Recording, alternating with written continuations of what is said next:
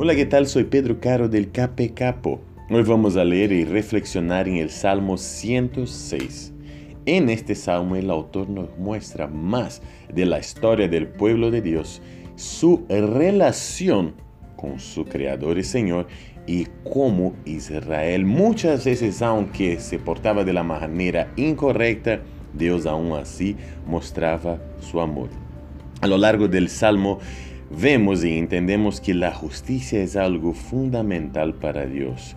Y aunque el pueblo muchas veces se olvidaba de Dios y se olvidaba de actuar de manera correcta y justa delante de Dios, Dios aún así se mostraba dispuesto para salvarlos.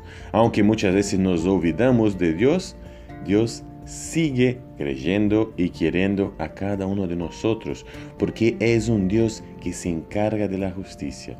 El Salmo muestra que aunque provocaron y desobedecieron a Dios, estaban rebeldes, dispuestos a no vivir de acuerdo a la voluntad de Dios, el amor de Dios era algo más grande siempre.